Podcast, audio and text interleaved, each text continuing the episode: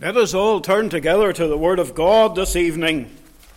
We're going to read from the book of Acts. This inspired history of the early church, a book that sometimes is given the title The Acts of the Holy Spirit uh, through the Apostles. And that's a longer title than we have printed in our Bibles, but it's an excellent title interpreting the history for us, these chapters in the book of Acts, given by inspiration of the Holy Spirit's work among the people of God and among the apostles in particular. We're reading tonight from Acts chapter 13. Only a few verses from the start of the chapter. Acts chapter 13. And if you can, please put a marker in the place because I may make reference elsewhere. In fact, I do plan to make some references elsewhere, and then we'll get back to Acts chapter 13 without any difficulty. I count it a privilege to be here tonight and to have a part in this missionary convention. Uh, I have been praying, as have the people of God in this place and in many other places of fellowship for a visitation from heaven in these meetings. We felt God's presence last night and again this morning. We were greatly encouraged. I, I take that as a token, a token from God. And we're looking tonight again for help from heaven. We can't go on our own strength, but we pray that night by night we may experience a visitation from God and that the speaking voice of the Lord will be heard in these meetings, mostly by his people, but then some may come who as yet know not the Saviour. And although the word is addressed to God's people in the main, yet our prayer unceasingly goes up to the throne of grace for our friends who are still out of Christ, that they may come now, look to the Lord, and live. So we'd like to thank the brethren and sisters in the mission board and in the missionary council too for their support. We like to thank, think constantly of the good work that they are doing with vision and purpose. Acts chapter 13, verse 1.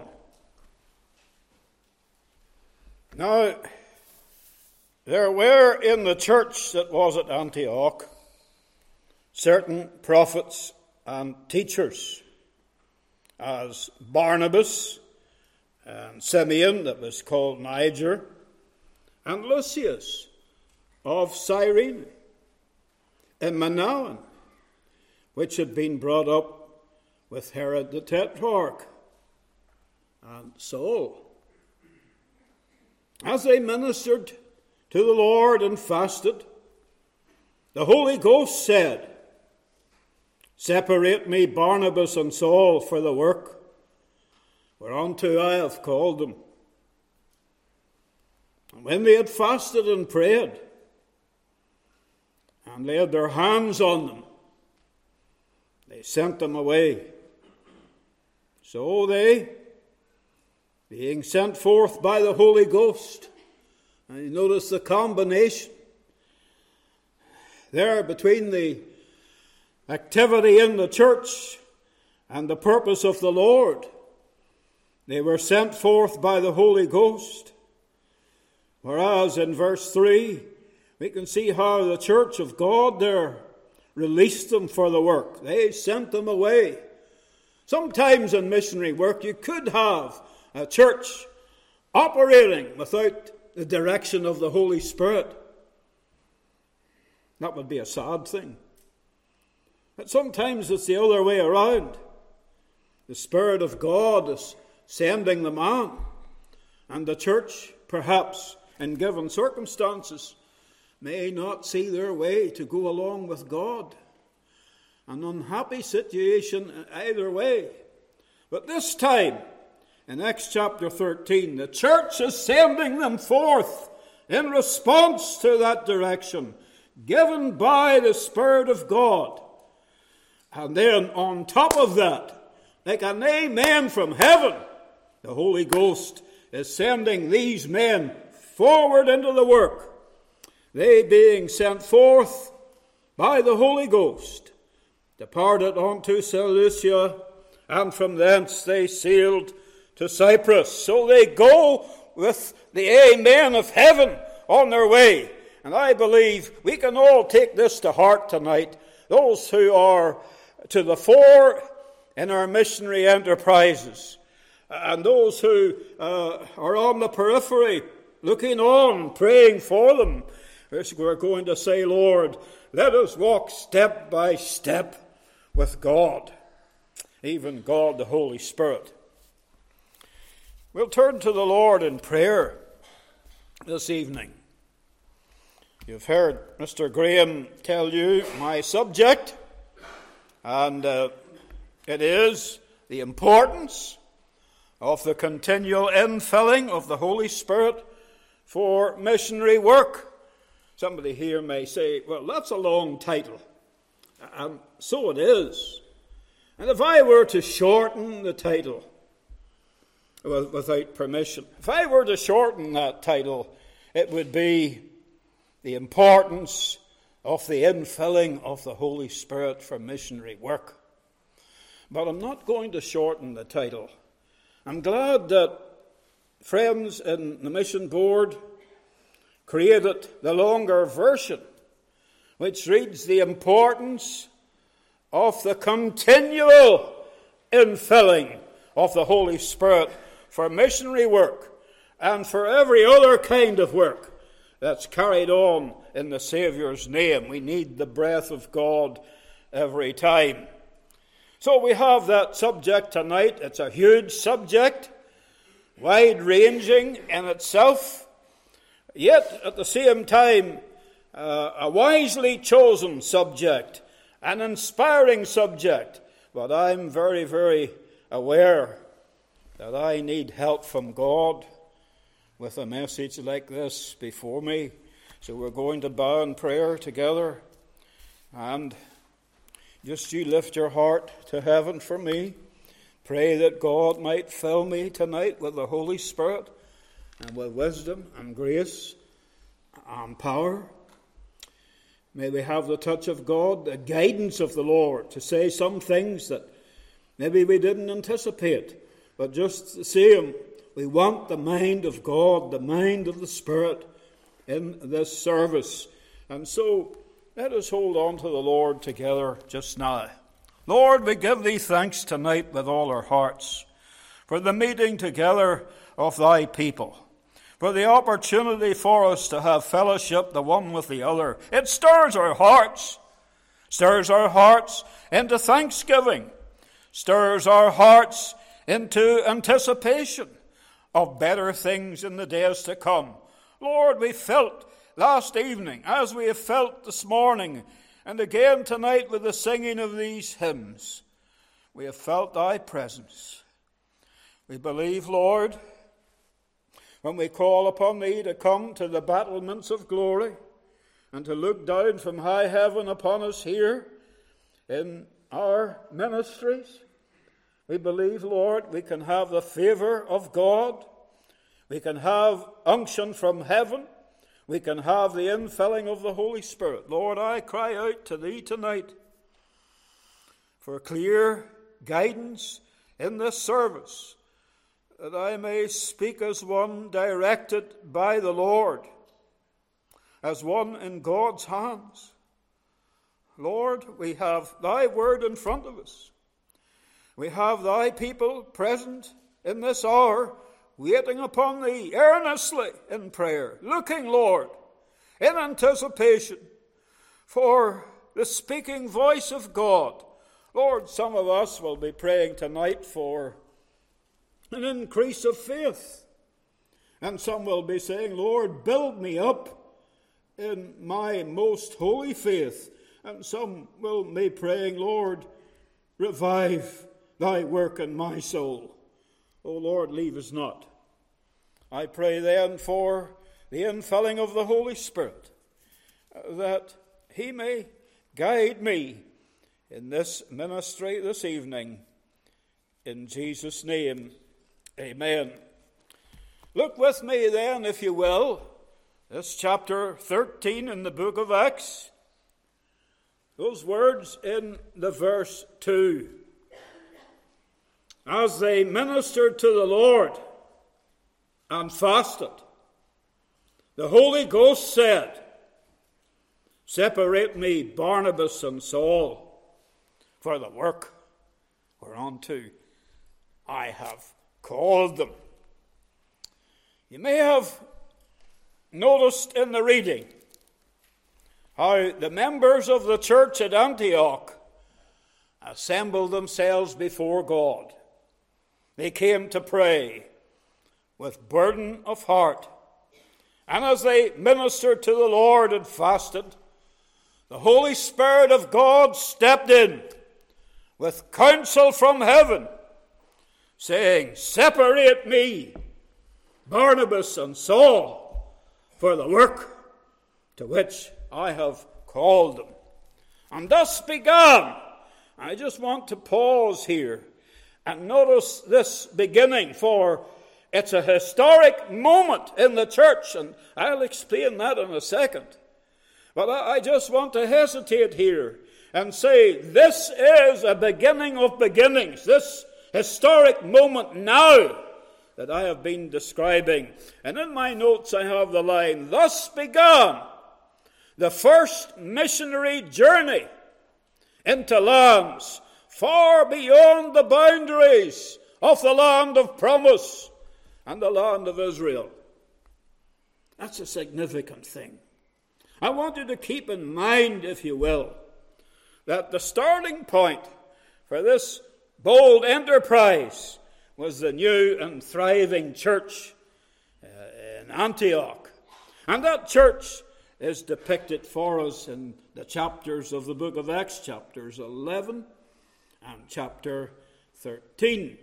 It's a growing church, a church born out of revival, a praying church, evidently in touch with God. Uh, my preliminary remarks will have indicated that. And then further,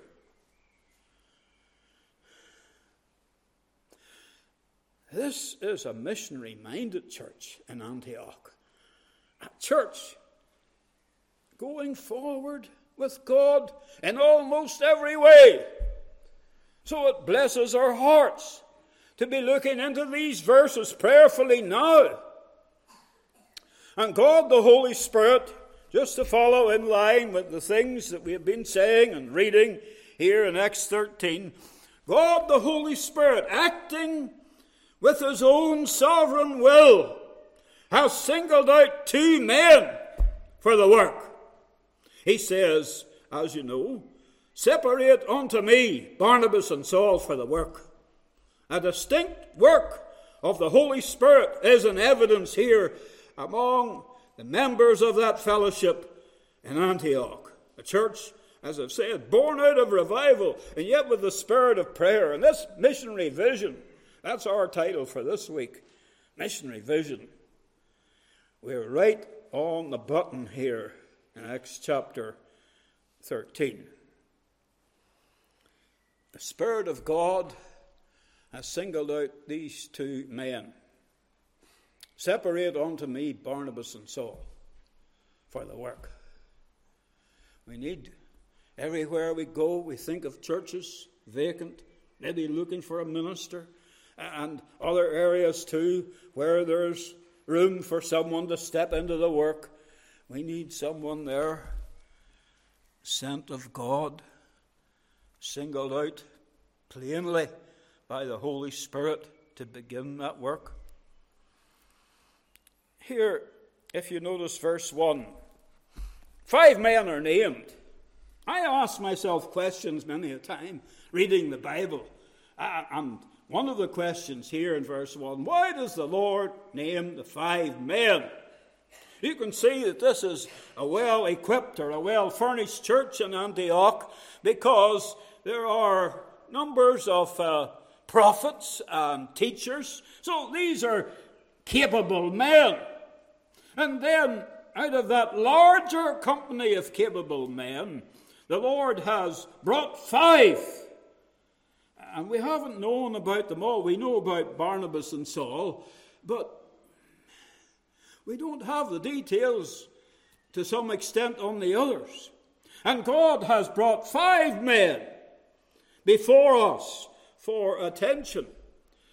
And I have asked myself, why did the Lord, having spoken of prophets and teachers, therefore we think of quite a number there in that church, why single out five when the Lord has two in mind? I can't just answer that to perfection. But I'll tell you my thoughts here. That many a time the Church of God in a time of uh, decision and uncertainty. Many a time the Church of God may create a list of potential men or women for this or that position. We're praying, we're asking God all the while for guidance. And looking at this list, the Lord, the Holy Spirit, made his own selection. If the church did indeed pick out five men, and I can't be too strong on that point, but it's a possibility. After all, we have to account for why five names were mentioned out of, oh, a considerable number of prophets and teachers. I believe the Lord has this little lesson for us to learn. That out of a list of five men, potential candidates for the work, the Lord chooses the man who's first on the list Barnabas. He's to say, Separate unto me Barnabas and Saul. Barnabas, first name on the list. Then we look again. We find further that the Spirit of God takes the man who's lost on the list. And there he is at the end of verse 1. He's mentioned Saul, last on the list. Nothing appears in the Bible by accident. And sometimes, if there isn't a plain statement, which always means we have to speak with caution, but sometimes, if there isn't a plain statement, the Lord leaves a hint. A hint to the people of God and I think that's what we have here. At least that's the way it appears to me. That in the ongoing work of God, when brethren are considering openings in the work, that's the time to get the mind of God. And there are those times when the Lord takes the first man to your mind who's available for the work. That's a happy thing. But just as truly, there have been occasions, and I, I'm thinking of Bible history now when I say this. There have been those times when someone away out there, not only on the periphery, but in some cases beyond the periphery, somebody away out there Last on the list, you may say. I, the very last, may well be God's man. In some cases, God's woman for that work. Separate them unto me. There's the elementary thing here that I don't really need to stress for this congregation and the friends who have come because this is something you know right well, right on down to the depths of your heart. But just the same, when we're outlining missionary vision, it's absolutely essential to hit the nail on the head. And you will see here in verse 2 how the word brought to them as counsel from heaven by the Holy Spirit separate unto me Barnabas and Saul for the work whereunto I have called them. These men have the call of God. And we've got to say here, although I'll just establish the point and go on, I don't need to press it home. Everybody here consents to it. But it's necessary when we're laying down the foundation to say it and say it plainly. How absolutely essential it is to have men and women on the field who have a definite and a clear call from God to be there. These two men are called of God. I did say earlier, we've come to a historic moment, very important moment. And the, the Spirit of God is indicating two men for the work that I have called them. They go with the call of God. These men are called to go. That's absolutely necessary. And then the next step after that is to separate them. Separate them onto the work. Enabling these men to say, Not only do I have the call from God, but I know where the Lord wants me to go. They're separated onto the work to the degree that it's that work and no other. I, am not going to limit the Lord by what I say. Nevertheless, I, I must uh, talk about my own feelings in this regard that when it comes to the work, I like to know of a candidate, whether it's for foreign missions or home missions or whatever, I like to know of a candidate whose mind is set on the work. That's in parallel with what we've got here. Separate them onto the work so that it's not just the call. And one could, even some of our own friends, could easily accept all we need is the call, and after that, you come and take the step and go. But, oh, there's more. I believe it is essential, or at least it's helpful, for that person called of God to be separated unto the work, saying, I know where the Lord wants me to go. I want to be in the center of His will in the place where I am. Separate them unto the work. Do you see elements here in the way of guidance absolutely fundamental to Christian work? First of all, the call of God. I, I say this with feeling, and I do believe I say this with your wholehearted consent. We never want to see men in the ministry or in evangelism or any full time work who haven't got the call of God to be there. Give me a man every time in the ministry who says, I know for sure I have a call of God to be here. You're on slippery ground if you can't say that. And then, secondly, to be separated unto the work. I wouldn't want a man to say, I'm called, but I haven't much heart for the work. I don't know whether I'm in it or out of it. That's a bad thing. To be separated unto the work is brought to our notice here. And further, there's another kind of separation. And some, I wonder if this is the case. Some may have missed it altogether. What sort of separation is that? Again, I come back to verse 3. It's a separation perhaps more important than the other separation I mentioned separation under the work. The call from God, number one. Separation under the work, number two. This separation, what is it? In verse 3, you have the words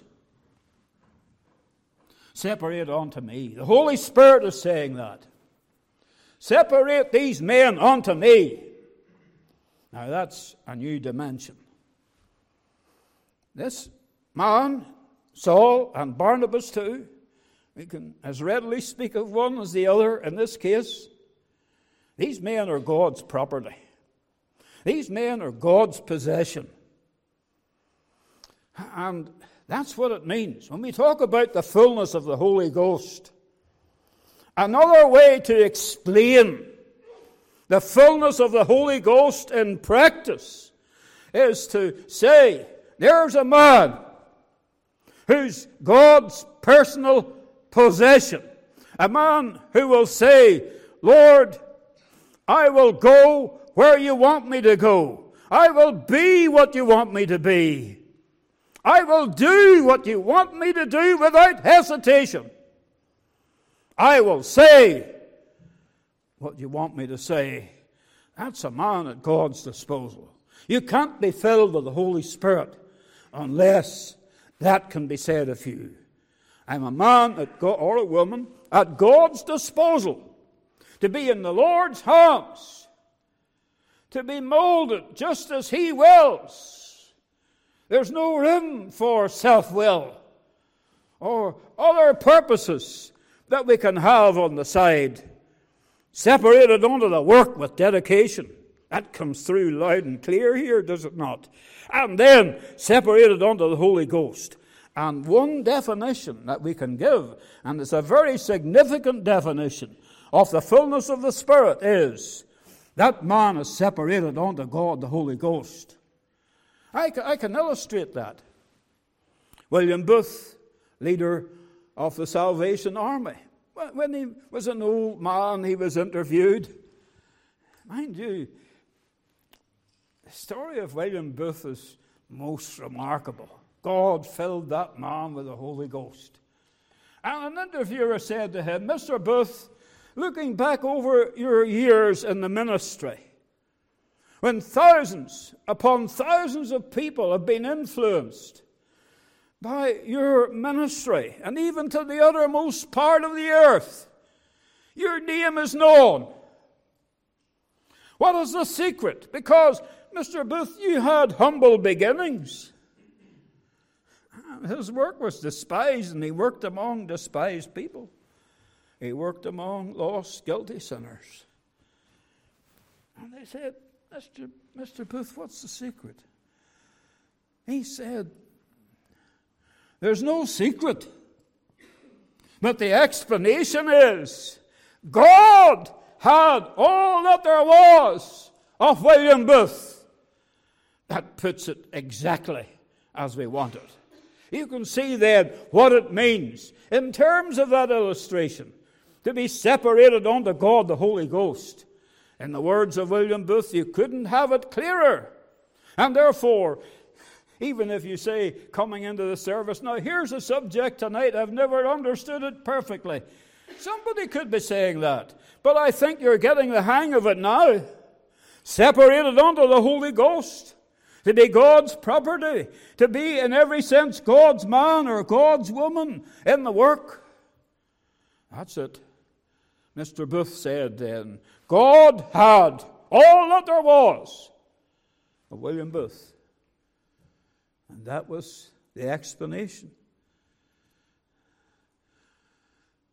for how his name, although he started a despised work, humble beginnings, influence, influencing thousands upon thousands of people. Many of them turned to Christ. It's powerful. Now, I may say a few words about the fullness of the Holy Spirit, helping you tonight to come to a clear perception of this subject. Because, as you know, we have the subject there the importance of the continual infilling of the Holy Spirit for missionary work. We have to hit the nail on the head. Let it be said that the infilling of the Holy Spirit is totally different from the indwelling of the Spirit. I want to make it abundantly clear. Every believer, every child of God without exception, has the Holy Spirit dwelling in his or her heart. Galatians 4 and 6. Because you are sons, God has sent forth the Spirit of His Son into your hearts. Glory to God. Glory to God for that. God, in this wonderful miracle called regeneration, has sent forth because you're a child of the King, because you're saved, because you belong to Christ. That's registered in heaven, dear friend. And I will tell you, God has sent forth the Spirit of His Son in response to that salvation. He has sent Him into your heart crying, Abba, Father. He's there tonight. Glory to God. The Holy Spirit abiding with us forever. That's what Jesus Christ, our Savior, prayed. I will pray the Father, He shall give you another comforter, that He may abide with you forever. But we have this word continual in the title concerning the infilling of the Holy Spirit. And in regard to the child of God filled with the Holy Ghost, it's got to be said this word continual means that time after time, as the occasion requires, a new door opens, a new challenge is there, or in the case of a preacher, you have a new meeting to take. That's a time again when you need to be filled with the Holy Spirit. You have to pray for the power of the Spirit. If ye then, being evil, know how to give good gifts unto your children, how much more shall your heavenly Father give the Holy Spirit to them that ask him? So we obtain the fullness of the Spirit by prayer, by asking God. Whereas for the indwelling Spirit, at conversion, you immediately receive the Holy Spirit of God to dwell in your heart. And that's a lovely, lovely thing. I could just repeat that verse, Galatians 4 and 6, all night because you're sons. You have this privilege because you are a child of the King. Now, God has recognized that in heaven and he has sent forth the Spirit of the Son into your heart, crying, Abba, Father. And as the indwelling Spirit, he's there forever. But there's a difference between the indwelling of the Spirit and the infilling of the Spirit. Infilling of the Spirit is for power in service. A very simple way to put it is in salvation, in salvation, you have the Holy Spirit. But in terms of service, does the Holy Spirit have you? To refer to William Booth again, for it's a very clear definition. God had all that there was of William Booth.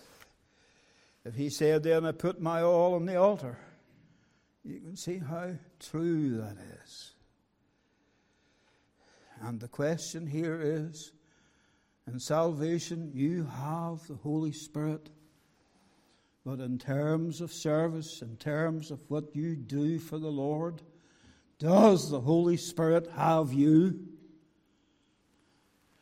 Fullness of the Spirit. It's a wonderful subject, not to be confused with the indwelling of the Spirit. But the fullness of the Spirit is for power in service. And I want to bring to your notice tonight three sterling texts in Scripture which will define the fullness of the Spirit. I, I do believe that there are many Christians confused about teaching on the fullness of the Spirit. And sometimes different names and titles are suggested to describe the fullness of the Spirit. And maybe that uh, contributes to confusion. But what I want to do tonight for the benefit of the Christian, if you're just a young Christian, this will benefit you tremendously. If you're a believer, many, many years, many years on the road, I believe also when I single out these three verses, and they'll be easily found, and you can make a note of them. I believe you'll go away saying, if I came in tonight with a wee, wee bit of uncertainty about what it means to be filled with the Holy Ghost, now I know. To introduce this part of the message, let me say, for a preacher, every time he goes to preach, he needs to be filled again with the Holy Spirit. That's why we have our topic tonight uh, the importance of the continual infilling of the Holy Spirit. You can lose God's power. It's so easy to drift away and allow your heart to get cold. And so, before you see this book here, before you handle this word in public, it's so essential for you to say, Lord, I need the breath of God. I, I deeply need the infilling of the Holy Spirit. Now, some of you will know this. When Dr. Paisley would preach in church, every time he opened the book of God, he prayed this prayer. Every time. I take the promised Holy Ghost, the mighty power of Pentecost, to fill me to the uttermost. I take, he undertakes for me. Some people might have thought, oh, perhaps that's a sort of ritualistic prayer, a form of words only, an empty form of words. I can assure you that's not the case. It wouldn't matter to me who who imagined it was just an empty form? I can tell you for a fact that's nowhere near the truth. But that it was the intention in Mr. Paisley's heart every time he was to minister from God's Word. From the book of God, he would have a breath from heaven, the anointing of God to preach. How important that is. Now I'm going to go through my text quickly because Father Time is a friend to nobody. But look at this. Luke 24 49. We'll have some here interested in studying Scripture, and some are young believers, young in the faith. And you're saying it's something of a new subject to me to hear about the fullness of the Spirit. And my question is, what's it all about? Well, I'm giving you three verses tonight for you to note down in your Bible so that after this, tonight, tomorrow, next year, somebody asks you, Tell me, what does it mean for a person to be filled with the Holy Ghost?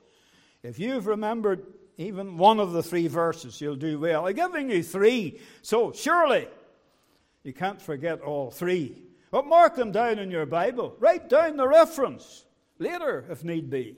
Luke 24 49. And I will tell you what it says there. Behold, I send the promise of my Father upon you. But tarry ye in the city of Jerusalem until you be endued with power from on high. There are three things basically there. First of all, the promise of the Father. Secondly, the command to tarry. And thirdly, the endowment of power. That's as simple as anything. You can see that right away. The first one, it's part of the promise of the Father for a believer to be filled with the Spirit. That's what the Lord Jesus says. I send the promise of my Father upon you. And secondly, to obtain the fullness of the Holy Spirit, it's necessary to wait upon God in earnest supplication until you have come to the point of leaving all at the Saviour's feet and putting everything on the altar. Like Mr. Booth, that God might have all of you that there is to be had. And there are the three things. The last of them, explaining in plainest detail what it is to be filled with the Spirit. What is it? If you have the verse, you can see it. You could even shout out the answer. What does it mean to be filled with the Holy Ghost? Luke 24 49. If you have tarried in prayer with expectation, ask the Lord. You can be endued with power from on high. Hallelujah. The infilling of the Holy Spirit has everything to do with the enduement of power from on high. And then there's another verse, Acts chapter 1, verse 8. I'm saying to you tonight, these are three definitive verses. Verses that define our subject in clearest terms. So clear, in fact, that you couldn't possibly have a question about it afterwards. Acts 1 and 8. What does it mean to be filled with the Holy Ghost? In Luke, to be endued with power from on high. In Acts 1 and 8, ye shall receive power. After that, the Holy Ghost is come upon you. Ye shall be witnesses unto me. Power to witness. We have all felt the difficulty saying that wee word for the Lord, whether it's been a personal witness or whether we have been called in a public sense to minister. We have all felt that sort of intimidation and hardness, and we have said to the Lord, Lord, I can't go. But you can wait on God. Get it down in your Bible, Acts 1 and 8, because some child of God, with good intention, even the best intention, may come to you with something that confuses you totally in your mind. And you'll be able to answer. You'll say, rattle off the three texts, then uh, you'll get the golden prize at the end of the year. But I tell you this ye shall receive power. Is that clear or is it not? Power to do what? Power to be a witness. A witness for me. Is that clear or is it not? I would suggest to you it's as clear as day. And if you have embraced that tonight, you'll never have a question about the infilling of the Holy Spirit again. But I said there would be a third verse. And you turn to chapter 4. Chapter 4 in the book of Acts. Chapter 4 this time. And the verse 31. Oh, what a verse this is! Get the three verses down. Listen, you may say, Oh, I'll never be questioned about it. The time may come when you will. And you will need to be clear about this. Why did the Lord speak about the fullness of the Spirit? What is the purpose for the fullness of the Spirit? Why should the child of God be concerned about the fullness of the Spirit? These three verses go a long, long way to giving you the answer. Acts 4 and 31. Oh, this is tremendous. Look at it, please. And when they had prayed, the place was shaken. That's the only time in the New Testament the place was shaken by the power of God when they were assembled together for prayer.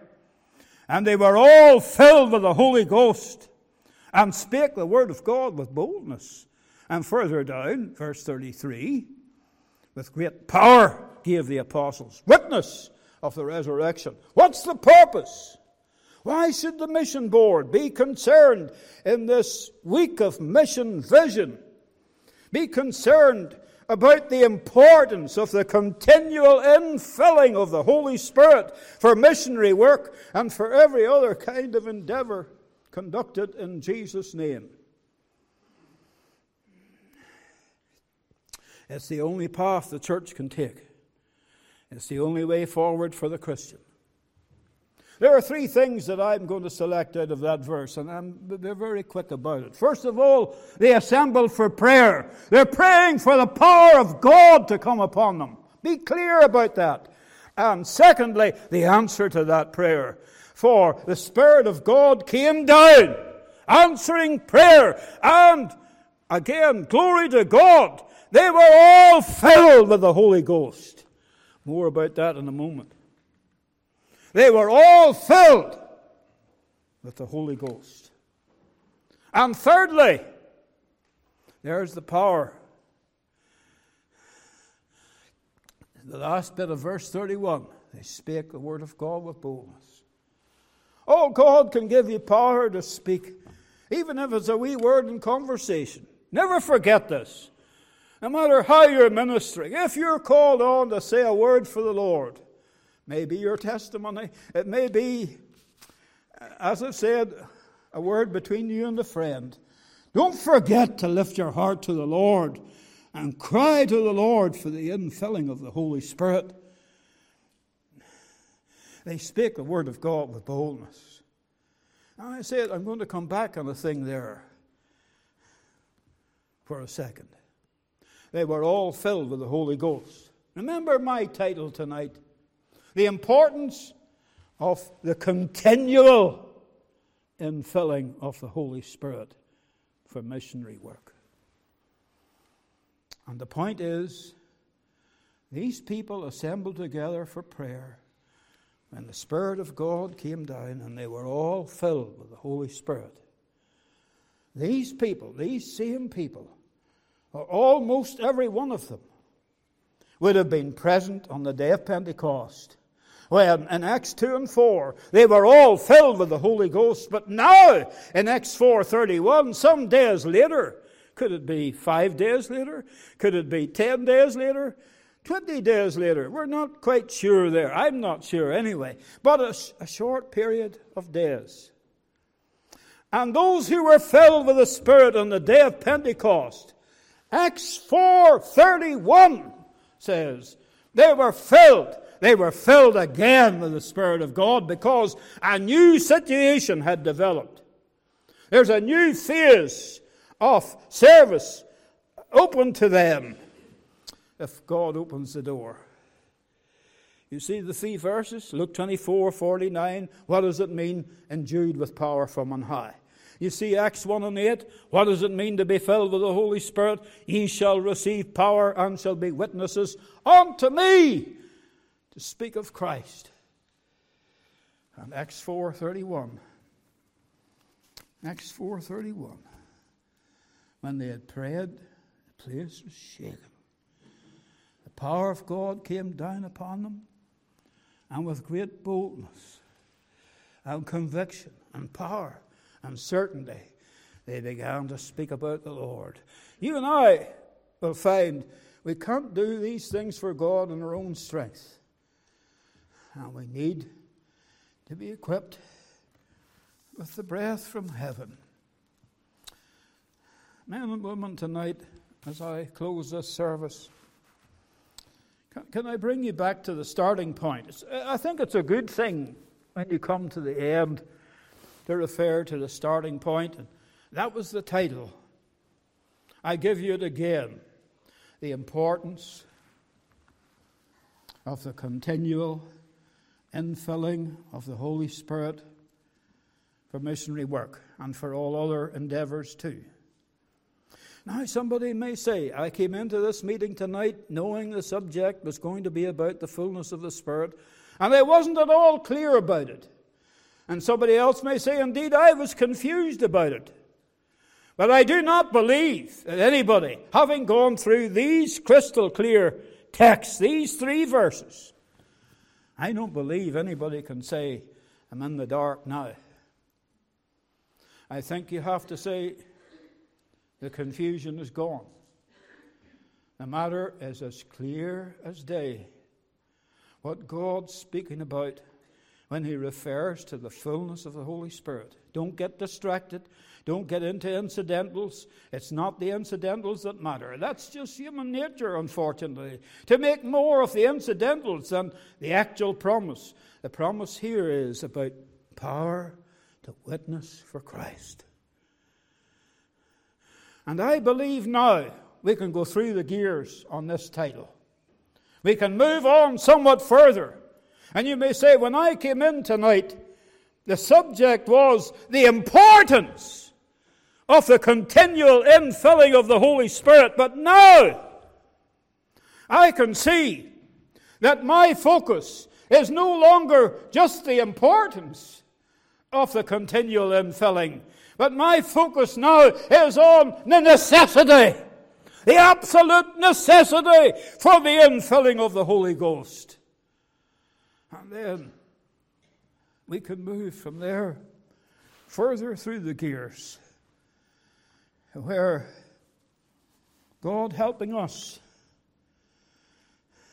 we'll have moved from the importance of the continual infilling of the Holy Spirit to the place where deep down in our hearts we're saying to the Lord, Lord, I can see the absolute necessity for the continual infilling of the Holy Spirit. And then I say there's another step up too. You say, what is that? Why, the word experience. that we might before long have the experience of the continual infilling of the Holy Spirit. And that's really something. I send you away tonight with Isaiah 44 and 3 in your mind. I will pour water, I will pour water on him that is thirsty, and floods, floods upon the dry ground. How often we've sung about it. Oh, for the floods. We've sung it, we've sung it in this church. Oh, for the floods on the thirsty land. Oh, for the mighty revival. Oh, for the sanctified, fearless band ready to hail its arrival. And then there have been times when the tide went out. Things were hard. Stretches of sand instead of the rolling sea. The tide was out. And we had to sing inside these four walls our service for God, men and women, our service for God has been barren and dry.